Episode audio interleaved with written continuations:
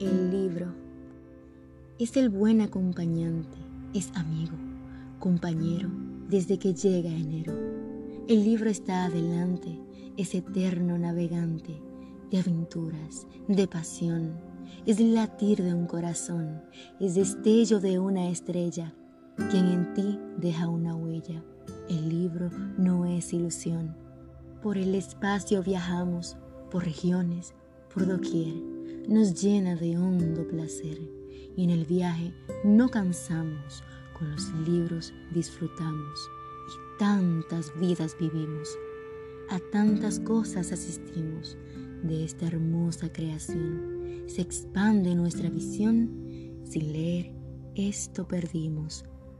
Los grandes conocimientos, desde el cosmos hasta la hormiga, de lo amplio hasta la miga, son del libro sus cimientos.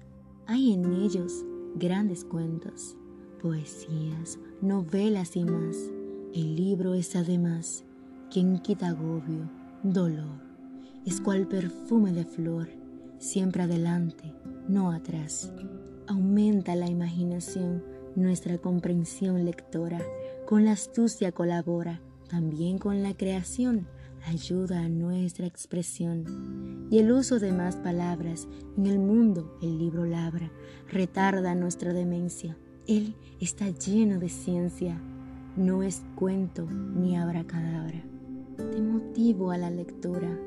El libro es amor, placer, hace al hombre, a la mujer, subir a una gran altura.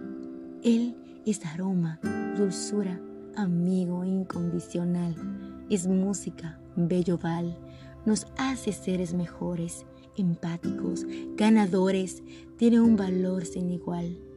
Esta es una décima que nos trae Eduardo Muñoz Domínguez, recitado por la voz de Marlene Capellán.